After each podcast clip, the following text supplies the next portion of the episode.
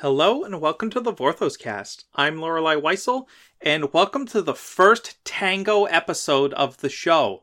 Uh, it's only Chris and I this week, and after all, if you remember from Battle for Zendikar, it takes two to tango. Oh God.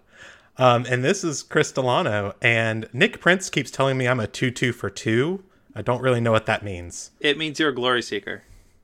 Oh, okay. It's it's because you, you're you're always looking for fame and fortune. That is exact. That's the only reason why I'm on a podcast because we all know the real way to get famous and rich is to make a podcast. Uh, yeah, that's not true. Um, I hey, at least at least you didn't bring back a six year old joke.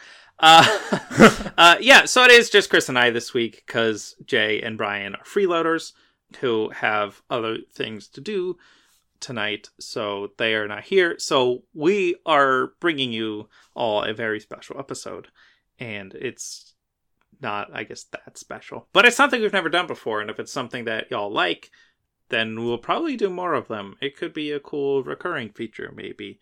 Uh, we we're going to talk about building commander decks with flavor, uh, with a specific example around Kroxa from the new Theros Beyond Death set.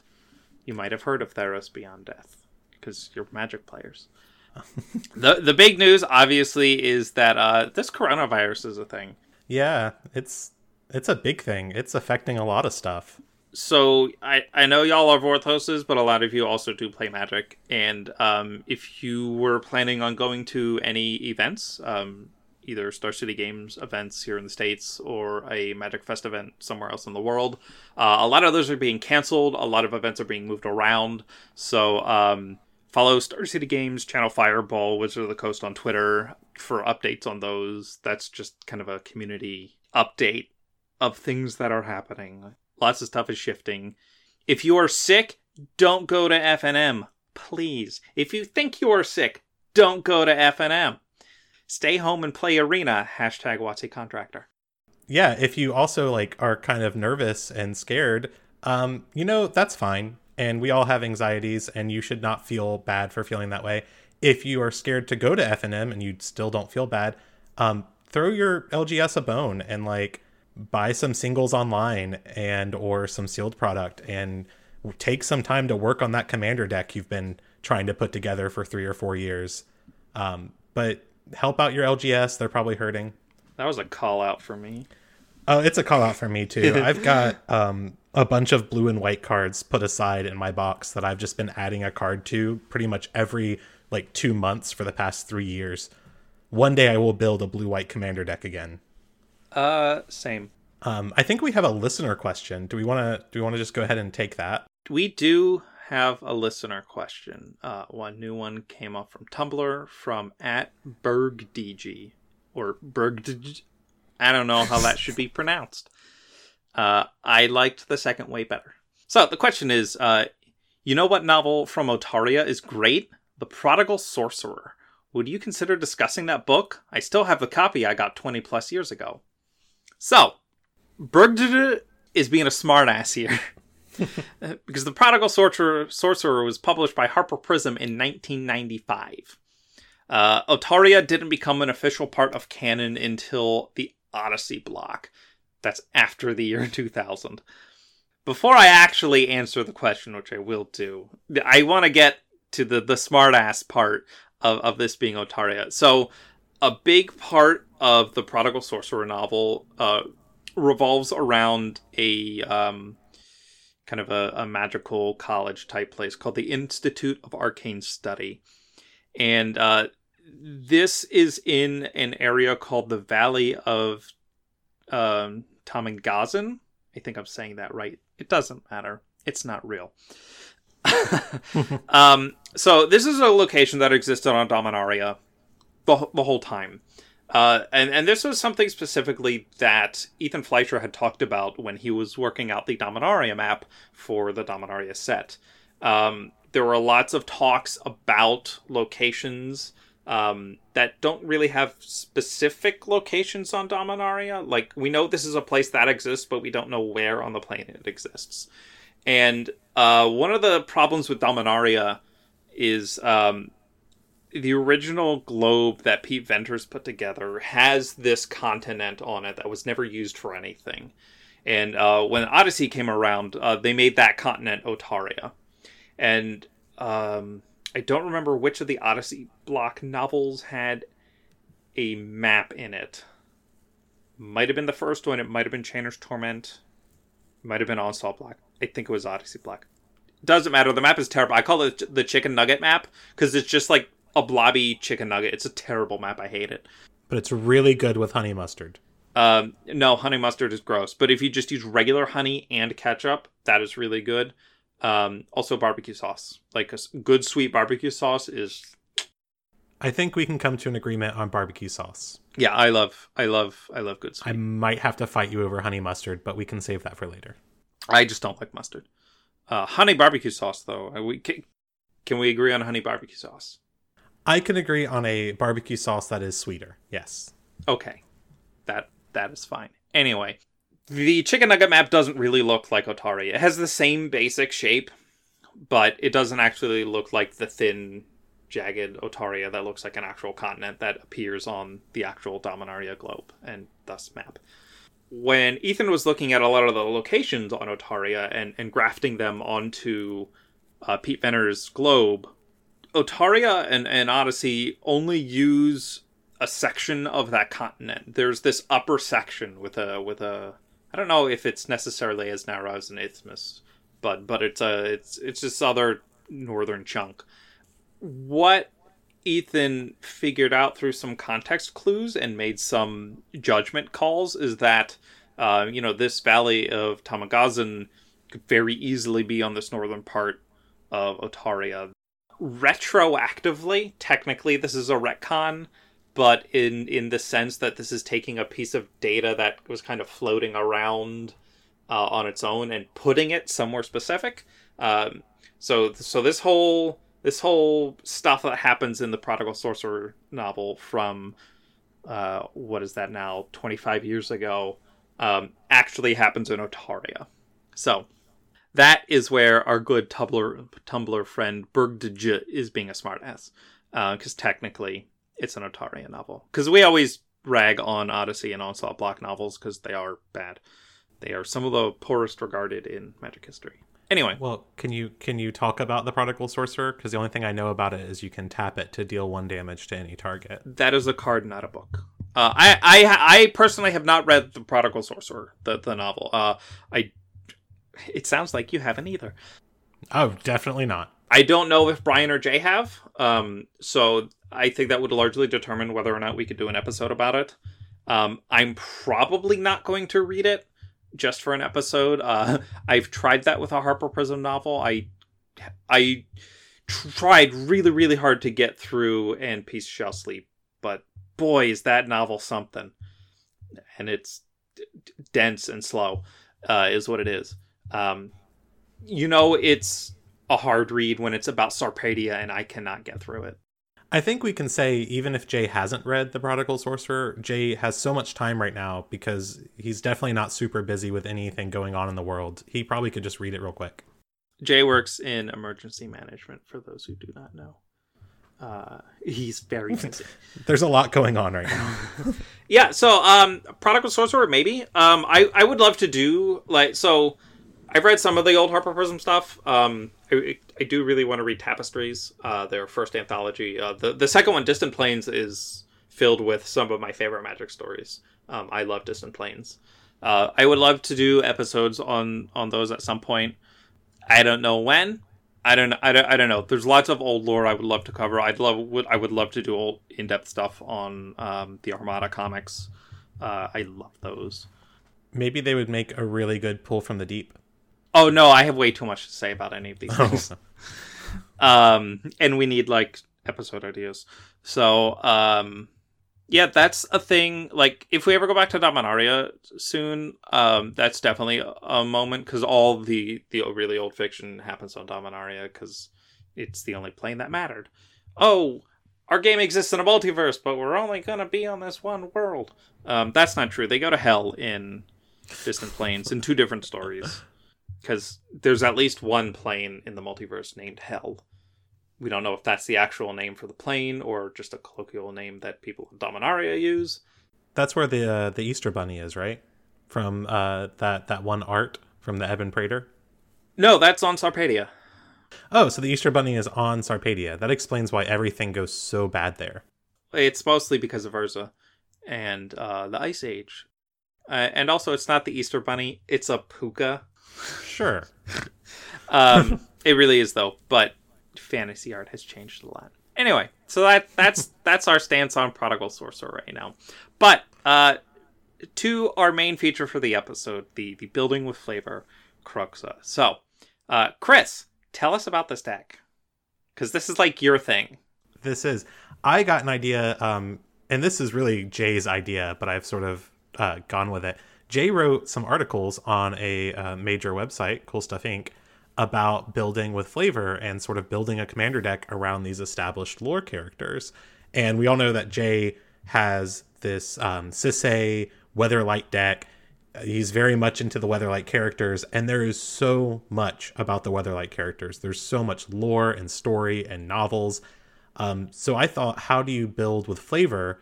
Build a commander deck around a character when you don't really know anything about the character or there's not a lot of cards backing that character up. Yeah. And I saw that as a great opportunity with Kroxa from Theros Beyond Death because Kroxa is featured in uh, two cards and sort of kind of in another card that's not in Kroxa's colors. And we don't have a story, so we really don't know a lot about Kroxa. So I, I've also written on this topic uh, on my Tumblr blog years ago. I probably wrote about this like four years ago, maybe five years ago. I don't know. It's been a while, and and it is you know I have I'm I think I'm closing in on 30 decks again. I've kind of been hovering around 30 for a while.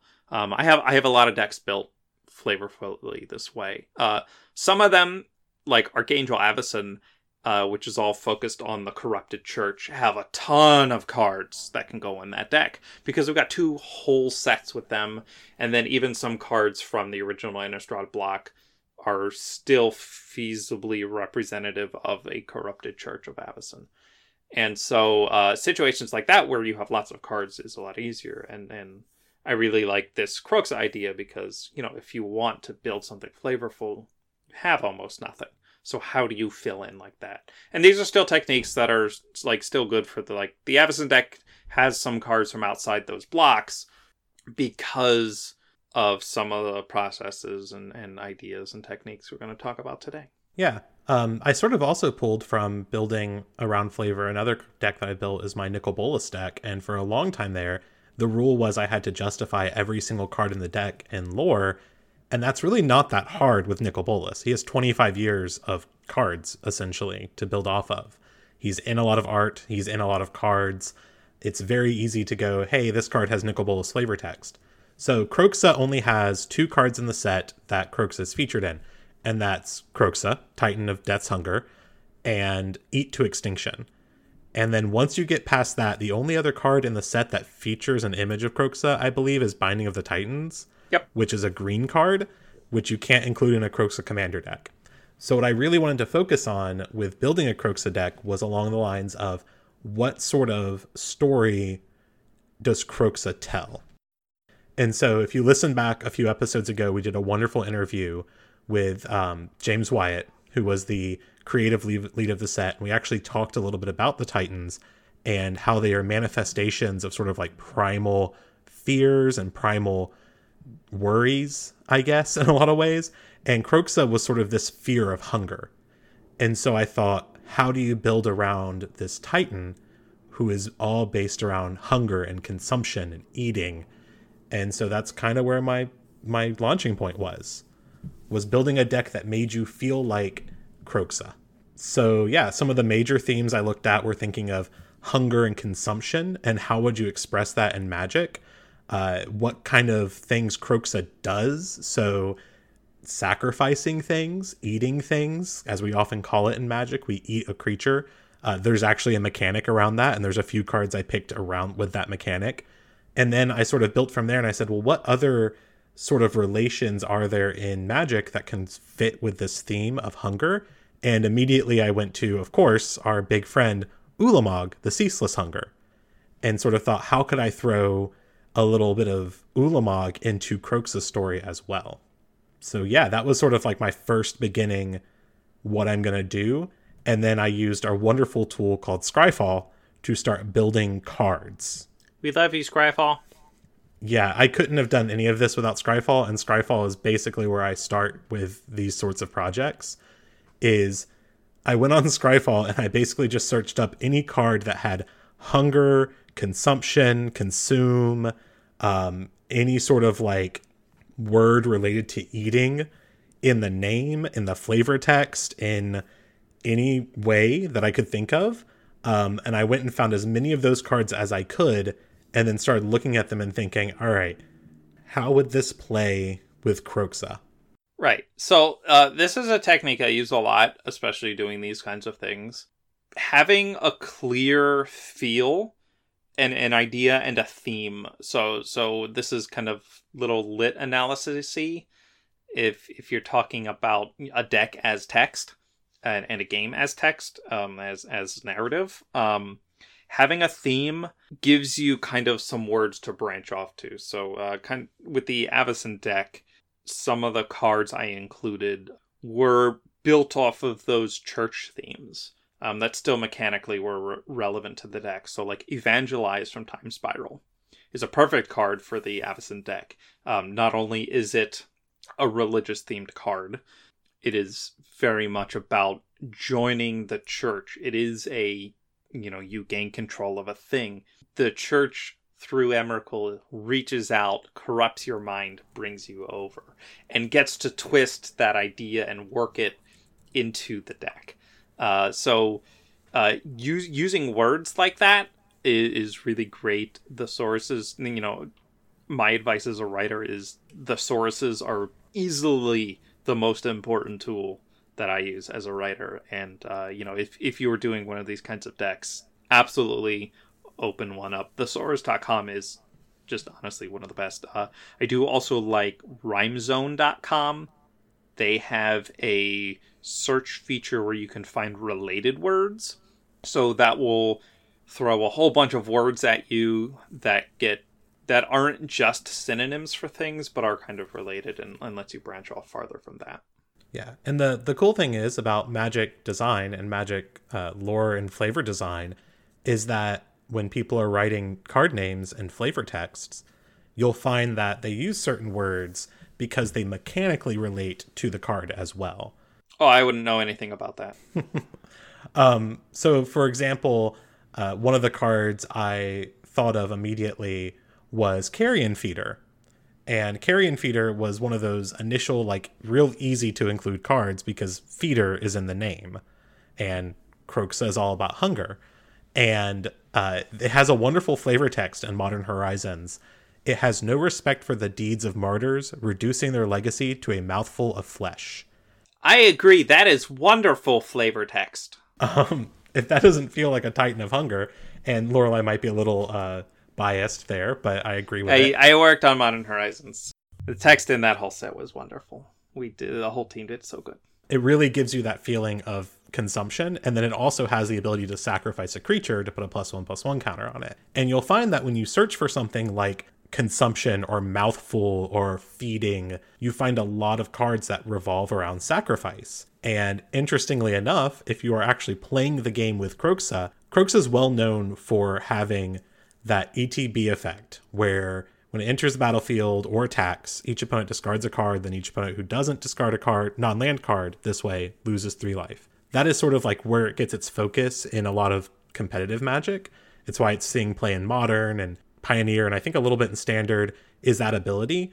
But one of the big things is it sacrifices itself unless it escapes. And so what I sort of did is I looked and noticed all these sacrificing synergies, and I thought, oh, well, what if I played cards that allowed me to sacrifice Kroxa before it sacrificed itself to get value? And so that's why I was like, oh, well, Carrion Feeder is not just a perfect flavor fit, it's a perfect mechanical fit. And then if you start going through and looking at other cards with that sort of language in them, uh, Marrow Gnawer, for example, sacrifices rats. Uh, Ghoulcaller Gisa, who is another card that sacrifices things to create tokens, which is another minor theme there's just a lot of little sacrifice effects that you can find that sort of fit into that theme as well. Yeah, one one of the cards you included on here is is the the recent card from Eldraine, Witch's Oven, Yes. which is perfect for an eating theme. You can you can cook up a little a little Titan flesh, little Titan burgers. Yeah, Witch's Oven has a really great uh, feeding feel to it. You are literally going to cook some of your creatures.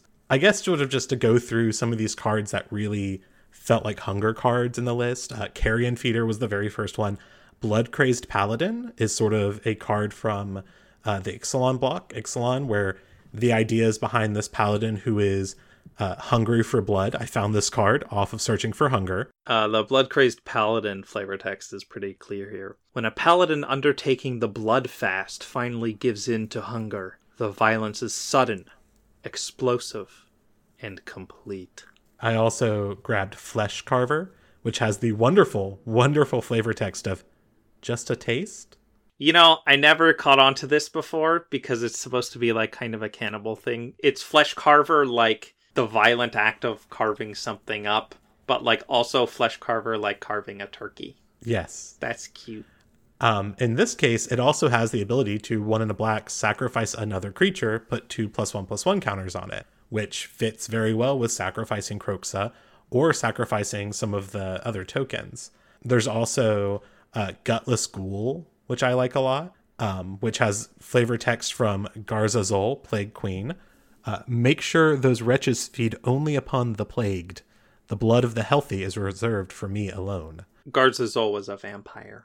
Uh, Gutless Ghoul has an ability for sacrificing a creature. And so you go through and you find a lot of these cards that feature the word hunger also include sacrifice effects. One card I also included that doesn't, though, but I still f- built around is a card called Bloodrite Invoker. It's the from the Invoker cycle from Zendikar. It's two and a black and has eight mana. Target player loses three life and you gain three life.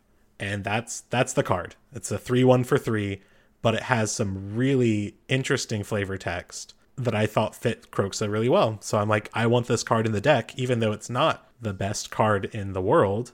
It just feels Kroxa The brood lineages unfolded across the world, each patterned after one of three progenitors, each a study in mindless consumption. That is a quote from the Invoker's Tales, which is a nice little collection of flavor text. Uh, in I believe there's five of them in Rise of the Eldrazi, and there are two more in I want to say Battle for Zendikar. They might have been Oath, but in the new block. it did sort of set me on the line of wow i want to include some draining effects because we often think of draining as sort of consuming uh, as from one of the original cards drain life that Yeah. did that It's a, a common mechanic that's used with uh, vampiric flavor. yes I will say though, uh, when it comes to eating and, and consumption as a mechanical theme and sacrifice, um, I'm very surprised to see no devour cards on here from from Jund. there are several devour cards on my list actually Where? well there's one of my very favorite ones which is also from modern horizons do you do you do you know what i'm talking Oh about yes, Feaster of Fools. exactly feaster of fools is such a perfect fit for this deck It, it is my maybe my favorite complete card in terms of name mechanics uh, and flavor and, and all that stuff. It is damn near a perfect magic card. Uh, but I don't see any of the older. Mostly, I, I I'm just salty that uh, Caldera Hellion isn't here because it has my favorite piece of magic art. There, there are a few cards that I had on the list originally that had Devour. I thought so. Devour is a really good mechanic Uh-huh. for something like Kroxa because Kroxa is, you know, hungry and it eats a lot. The issue with Devour is that you kind of have a lot of the Devour cards have a very ineffective play to them in a way where sometimes you cast the card, you sacrifice a bunch of creatures, you get a really big creature, and then it's over. Some of them do a little bit more, but overall, I found a lot of the cards in black and red just to be a little disappointing. And so I cut most of them down until I had Feaster of Fools. And I thought, well, I can't cut Feaster of Fools because this is just such a perfect flavor. Valid. I had the one that was a uh, black card with Devour that made your opponent discard cards. Tarfiend. And then I also had a red dragon with Devour. And I think that's all it had. And it wasn't doing a lot. But I do have a token theme in the deck as well. Yeah, that that's why I was curious. Well, the token theme comes in because there are a lot of sacrificing creature effects, because that is sort of an important part of the idea of Kroxa. First of all, you want to be able to sacrifice Kroxa, but also sacrificing creatures feels like consuming them. Uh, I added Endrek Sahr, Master Breeder, to the list, for example, not because Endrek Sahr is, you know, eating the thralls, even though that was originally part of the plan. Or is that the the saprolings that they were That was the Thallids. Uh, The so the the thralls were just so basically just like a slave race. Although uh, the magical tech used to make thralls was also used to make the Thallids, uh, which is probably a good flavor reason why Thallids are now in uh, green and black on Dominaria. But most importantly, Endrek Sahr makes tokens, and there's quite a few token makers in the set. Uh, of course, you have Endrek Sahr, you've got uh, Grave Titan, because Grave Titan is kind of looks like a Kroxa child of some kind with all the weird body proportions and things coming out of him. You know, we, we got a Sun Titan reprint in a dual decks with a Theros flavor. I would love to see the other four Titans reprinted with new art set on Theros. That would be really sweet. Grave Titan is a really good token maker and also feeds your your need for uh, sacrificing things every turn if you can keep attacking with them. I also have uh, Breeding Pit, which is another Thrall themed card that I feel like gets not enough attention in EDH. If you ever get a chance to play the card Breeding Pit, you should.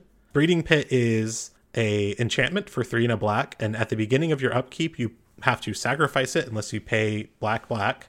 Uh, but at the beginning of your end step, you put a zero one black thrall, thrall creature token into the battlefield. So if you just keep playing black black every upkeep, you just keep making thralls every turn. So it's a great way to just build up tokens for sacrificing effects. And then a really fun card that you kind of disagreed with me on for token making is Infernal Genesis, which has only been printed one time in Prophecy, which, as we all know, is one of the least mined sets in Magic history. I feel like no one talks about this set anymore. It's because it sucks. It sucked then and it sucks now. Oh, I wasn't gonna say that, but Well, I um, am. It's bad. Uh, but this card is sweet. This card fits a lot of the feelings of the deck in terms of mechanical play. And that's one thing about building with flavor is that you do have to make a deck that is cohesive. It needs to be able to play out its its turns. It needs to do what you want it to do. And Infernal Genesis is an enchantment. So that's kind of on theme for Theros from Prophecy. It's four black black. At the beginning of each player's upkeep, that player puts the top card of his or her library into his or her graveyard. He or she, I wish they would have switched to they a long time ago. He or she then puts X 1 1 black minion creature tokens into play, where X is that card's converted mana cost. So essentially, what you do is you're feeding your graveyard, which is important for escaping Kroxa if you so want to do that. Um, you are putting cards into your graveyard and you're making tokens, which play with a lot of the sacrifice effects, like the devour creatures, uh, and then also importantly help you a lot with your mana production because we are playing both Phyrexian Altar and Ashnod's Altar in this deck. They fit the sacrifice theme, and red and black is not known for its ramp necessarily, and those two cards can help you play some of the bigger spells like Ulamog or Spawnsire of Ulamog, which are both, I think, really hungry cards.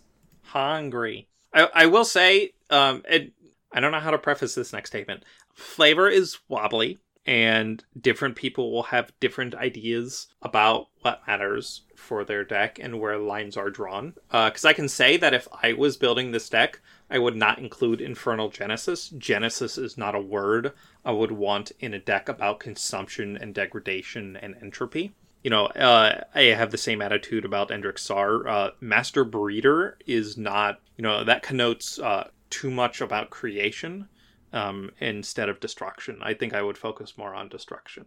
You know, that that's my personal take. That doesn't have to be yours, but that that is an interesting flex point that you encounter in a lot of these decks, where what is the boundary of your flavor? What is the boundary of your mechanical interactions. How do you balance those? Uh, where do you draw those lines? Where do you compromise flavor to make the deck playable? And so th- those those are kinds of things you're constantly having to think about when you build decks like this, uh, which is really enjoyable for me.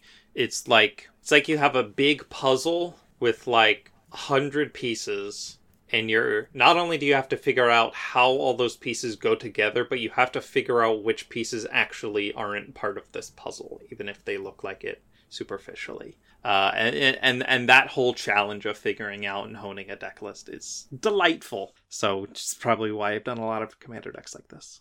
Yeah, I can look at a card like Endrek Sahr, and my thought is about how you make all these thralls, and then once you reach seven, you have to sacrifice Endrek Sahr, as if the thralls have overthrown him. And I think of that as, well, the thralls are eating. It's valid. But yeah, there there is a lot of token making in this deck because I do want to sacrifice tokens, and also having a lot of tokens to eat for your effects and makes them feel more consumptive. So, for example, uh, there's a there's a wonderful card in this list that I had found while doing my sort of inspection for cards, and part of it also like I started with the searching for certain words, and then I started searching for certain themes, and then I started looking for cards that would help me make a more congruent deck.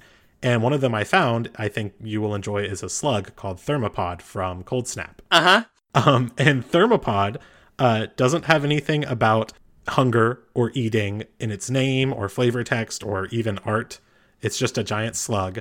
But what it does have is this wonderful ability of sacrifice a creature, add red to your mana pool. And so if you are pumping out tokens with Endrek Sahr, if you're making all these tokens and these Thrall tokens with your breeding pit, you're making all of these Eldrazi Scion, and you're like, wow, I need red mana for something. Well, you can turn them into red mana because, like Kroxa, you can just eat continuously everything all the time. You you say it has nothing to do with hunger, but its flavor text reads: "Slicking the ice with its heated underside, the thermopod skates at great speed to overtake its prey." I mean, it's literally talking about it being a predator. Well, yeah, assuming it's eating them and not just kind of tossing them around for fun. It's not a primal play kink thing. It's literally predation. Well, I'm sure. I, you know, I'm not here to to not not to ki- not to ki- yeah. Uh, This- this, is what happens this when is- Jay and Brian leave us. no, this happens when they're here. I'm sorry. Um, Uh, I'm not actually sorry, uh, but it is. You know, we should make it clear. Uh, officially, this is not a podcast where we kink shame slugs. Um, I, I just want to make that clear. oh God, we're gonna get in trouble. All right, I will um, not get in trouble. Who are we getting in trouble with? It's our show. We do whatever we want. Uh, another card I wanted to include real quick on the token theme is Mog Infestation, which is just another fun card from uh, Tempest block back in the day. And it was printed in Stronghold. And it has a sorcery. It's three red, red. Destroy all creatures target player controls. For each creature that died this way, put two 1 1 red goblin creature tokens onto the battlefield under that player's control. So you can Mog Infestation yourself and turn all of your little 1 1 minion tokens and Thrall tokens and all of that into goblins instead, twice as many. And then you can sacrifice all of them to your Phyrexian altar to cast a giant Fall of the Titans, which is another card I included. Because once I noticed I was including all these tokens and sacrifice effects to make mana, I was like, why not throw in a giant Fall of the Titans and just kill two players at one time? I like that the word Titan is in there. That's very cute. Yes. I don't want to talk too much longer because we we are gonna want to wrap up here soon. But I do want to mention the rat theme that I also threw in here. I don't get the rat theme, but it's your deck. Rats eat stuff. That's the thing. That's what All they do. all animals eat stuff. The mites that live in your hair follicles on your face eat stuff. Yeah, and I'm feeding them very well right now. You are because your body passively produces sebum, which is an oily substance that keeps your skin moist. And then the mites eat it, You learn something new every day. and then they don't poop. The book "Everyone Poops" is a lie. Those mites don't poop; they die with all the fecal matter inside them. But we do not kink shame them for it. I also want to remind everyone: don't touch your face. That's how you get viruses. Yeah, So wash your thinking hands. about these things in your face, just don't think too hard about them crawling all over your how face. how many phobias did we just get? a lot. Anyways, I did include the minor rat theme because rats are all about token making and they're also great sacrifice fodder. And uh, there's one rat in particular, rotting rats, uh, that I wanted to include. It was originally printed in Conflux. It's one in a black for a 1 1. When it enters the battlefield, each player discards a card, and it has Unearth, which feels really, really on theme. Yeah, it's parallel to Escape. Um, it's the same kind of idea of a creature that you can cast out of your graveyard. The one thing I will say that's cute about the rat theme is uh, you have Marrow-Gnawer in the list, and Yeah. the um, the Year of the Rat Secret Lair that just came out has Marrow-Gnawer uh, at a dinner with the rest of his family. So that's perfect for the hunger theme. Yep, that was actually the list specif- specified that art at one point, but it might have changed because it's cute and it fits all the themes of sacrificing things and making tokens. But yeah, did you have any cards you saw from the list that you wanted to to bring up other than Marrow-Gnawer? You didn't mention this slam dunk card. Uh, it's a card that I didn't know existed because I believe it's only from the Brawl decks from Eldraine. But Oh. Taste of Death. I love that card. It's a four black black for a sorcery. Each player sacrifices three creatures. You create three food tokens. Yeah, I that was one of the first cards I added to the list actually. That was one of my very initial ads. There, there are three apples on a table carved into skulls. That is delightful. Who did that? Chris Rallis. Chris, you rock. And whoever the art director was for those brawl decks, you rock. I, I think Cynthia led for Eldraine. I don't remember. It might have been Cynthia Sheppard. Yeah, that that card is just everything that this deck is about, flavorfully, mechanically. Um, what I like once once you do have a mechanical identity for a flavor deck like this, uh, searching through Scryfall to uh, find more cards with that mechanic can sometimes turn up cards that have words or flavor that relates to your theme that you didn't search before because you can't always get all the corner cases. So like I think like Essence Feed is probably one I not or would not have found necessarily or Rite of Consumption. Those are like consumption might not have been a word that I landed on off the top of my head. I do love consume the meek in here also. Yeah. and Consume bonus hunger. I love that card. uh, consuming vapors. I'm a big fan of Vona, so Vona's hunger I felt was perfect. There's a lot of little little things like that in here, and we will we will share this list when we share the episode. Uh, I'm going to make sure that it is actually a full commander list and has everything in it.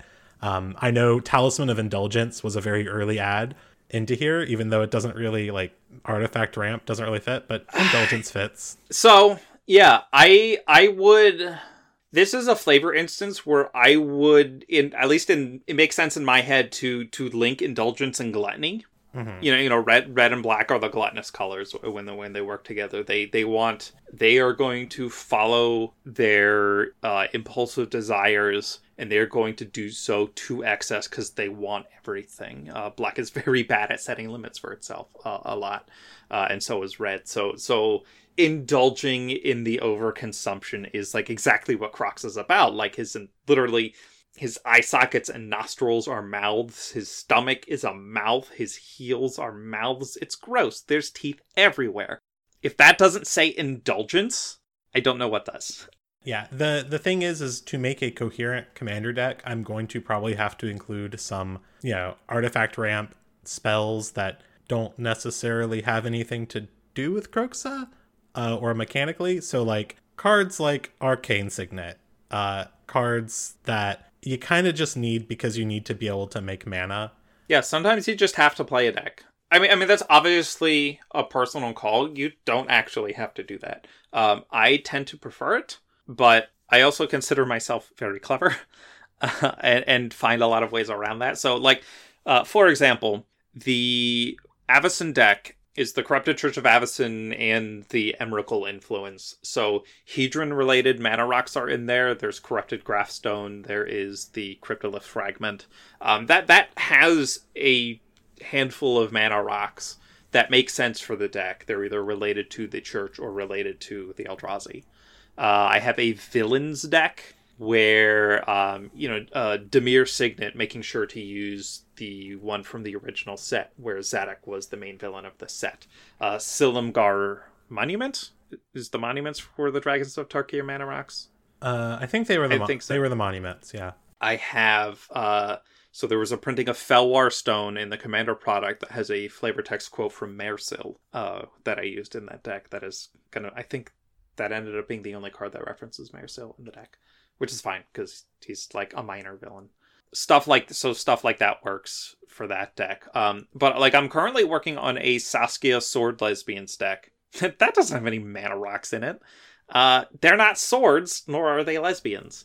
There are a couple lesbians that are mana dorks, so Selvala and um, Radha, and there are some ramp spells. I think I managed to include like there was a three mana instant from I think Battle for Zendikar uh, that has Nissa on it, and there is uh, the Tempest printing of Harrow has like a woman farming on there, so like farm lesbians are valid. So like find finding ways to make that stuff work is part of the theme. But yeah, that that deck has like almost no removal, almost no ramp, and it's a four color deck. I don't know how like I I'm not buying any lands for that deck. I'm just gonna build it out of whatever I have, and then otherwise it's mostly just uh, like literally all the creatures are legends. There's like 36 or 37 of them.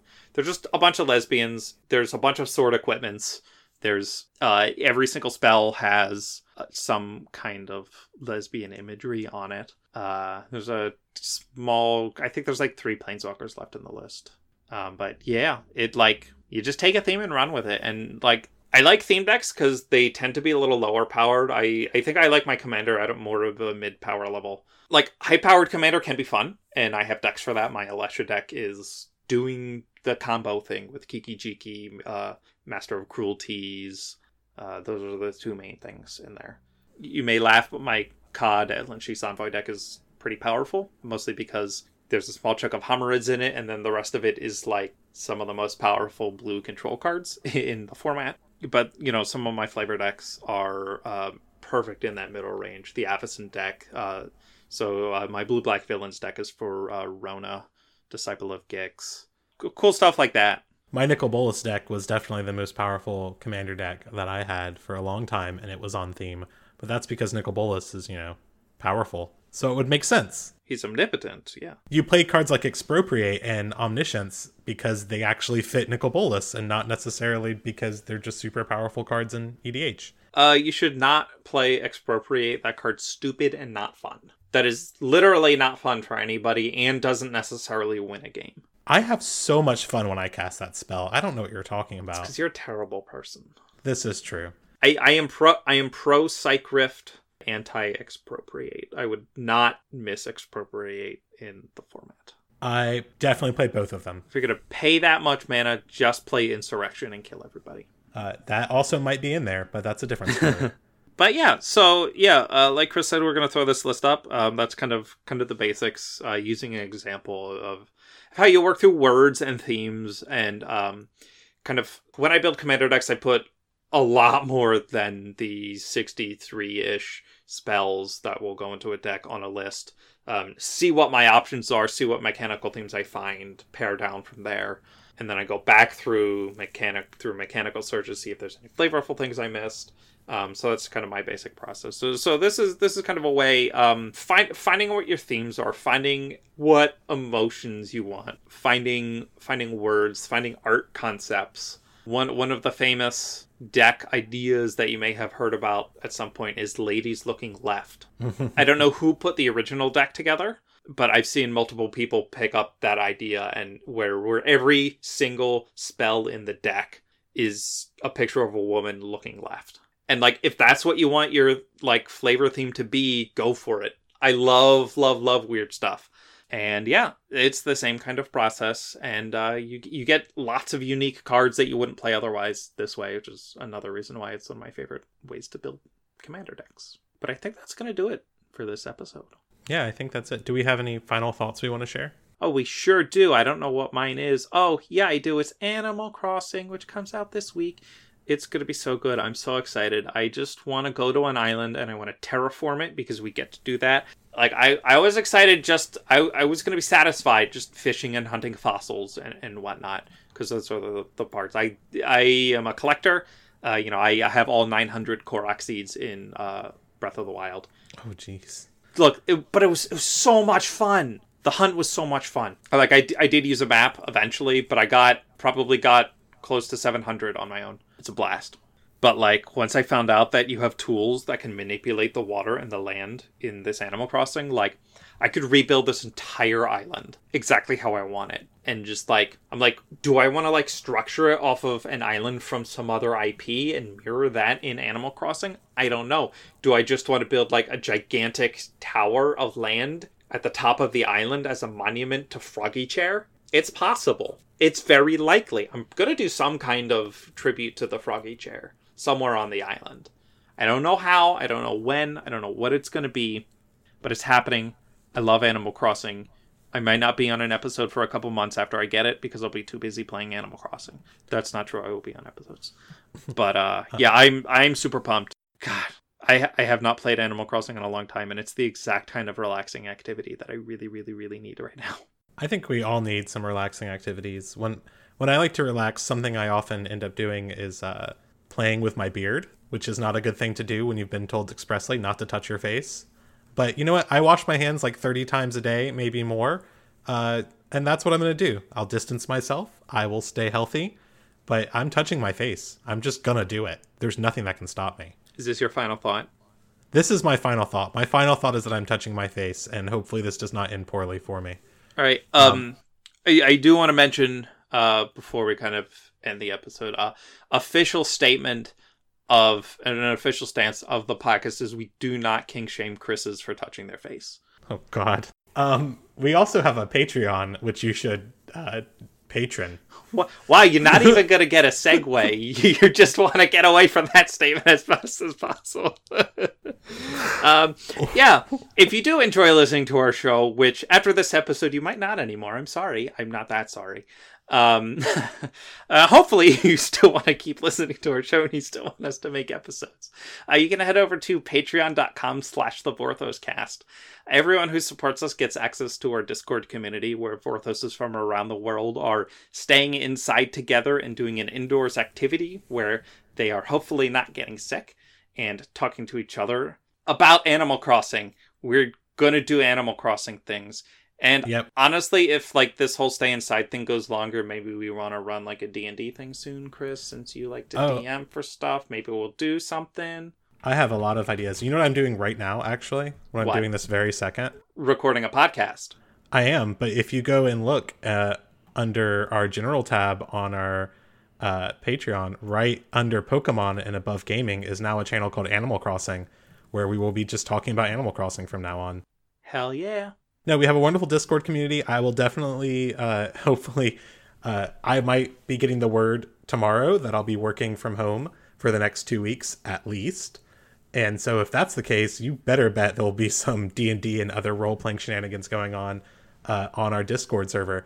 Also, I want to welcome everyone on our Discord server to share your creative stuff because we all have got some time on our hands. I know that we had one of our Discord community members who shared a wonderful fan fiction that I uh, started reading and am really enjoying. And I think that everyone should share that stuff right now. It's a good time to do it. Love fan work. I don't really look at it because of job, but I love that it exists. Thank you for listening to the Vorthos cast. Is that the right ending? I've never done it before.